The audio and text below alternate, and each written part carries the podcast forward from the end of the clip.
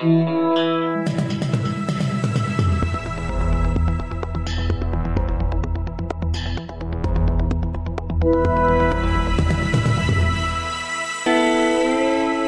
back to the Betoota Advocate News Bulletin for Monday, the 23rd of September. You're joined today by Clancy Overell, editor of the Betoota Advocate, and only Clancy Overell, editor of the Betoota Advocate.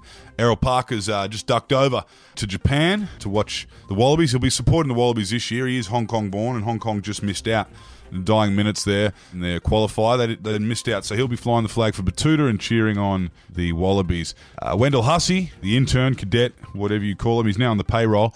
And he jumped onto the payroll just in time for him to go and take a holiday in uh, Bali, where he will be for the next couple of weeks. So it's just me today, and it's been quite a week, actually, while the Wallabies are over there in East Asia. There's been a lot happening in Australian politics that involve the nation just next door to Japan, China, that is. Sam Dastyari was just the tip of the iceberg, as we've learnt in recent months. Starting with this story on Monday. Nation should just get over having a spy in Parliament, says Prime Minister with one seat majority. Obviously, uh, Scott Morrison has blindly and uh, staunchly defending Gladys Liu from Chisholm electorate in Victoria.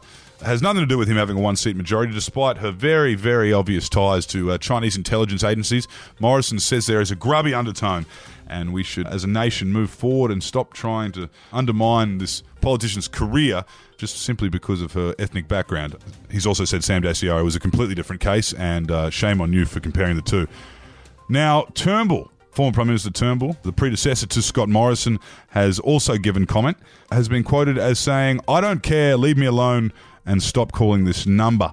Turnbull seems to be playing this pretty close to his chest, although we do know he was advised by ASIO last year to not meet with Gladys Liu at a fundraiser she was hosting in Melbourne uh, because they were a bit nervous about the people that she might have at that function. Scott Morrison, however, ignored this advice because he needed all the help he could get, and it ended up working for him because he painted that map blue on election night, and we now have a Chinese spy in Parliament.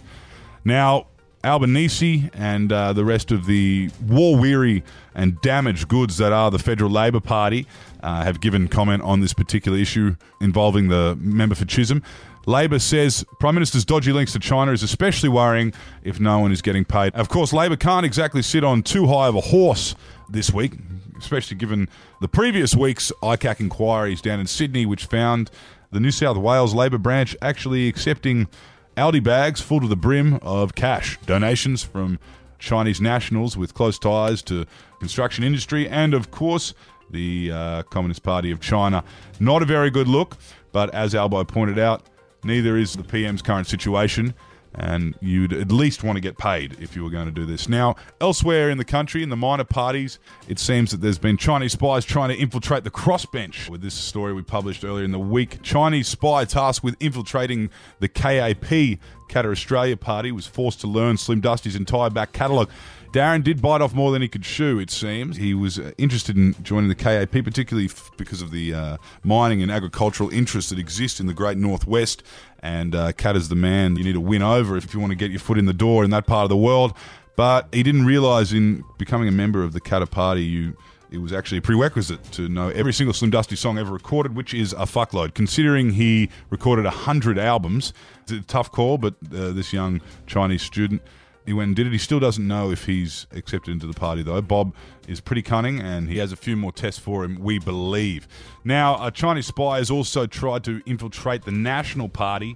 He's had to learn a few things if he wants to remain undercover. Of course, both Darren from uh, the KAP spy and uh, this current one, Daniel, uh, have all invested in Driza-Bones and Kubra hats, but is that going to be enough uh, when it comes to the National Party? Uh, Daniels had to learn to fly a plane, ride a horse, and fuck his woman. Uh, he's also learnt that if you walk up to a woman and grab them by your strong hand behind the neck and whisper in their ear, G'day, mate, you're almost sure to get a start. Well, let's hope he gets a start in the National Party because it sounds like he's putting himself through hell to get there. And at the other end of the eastern seaboard, the Chinese spy who's been tasked with infiltrating the Australian Greens Party seems to be having a, a tougher time than, than the other two I just mentioned. Uh, also, a Chinese student who's applied for membership and is trying to join the ranks of the Australian Greens has had to suffer through the indignity of having white people speak to her in Mandarin, and of course, having, uh, you know, 22 year old young white men telling her how much they know about her home country and asking her if she cooks traditionally at home and also quizzing her on how Chinese she is. The warmest story of this entire Chinese spy fiasco has taken place down in Tasmania, with the Chinese spy tasked with infiltrating the Jackie Lambie network has found himself doing Meals on Wheels in Burnie, regional Tasmania. That is actually a nice story. It's good to see that Jackie's actually putting these blokes to work. We can't be giving over all of our sensitive, you know, intelligence and national kind of political secrets for nothing. And it's good that uh, the people of Burnie have actually, you know, gotten some use out of this bloke. And there's definitely more to come on all of this. That's all from me this week, though. I'm Clancy Overell, hoping to have Errol and Wendell back with me next week.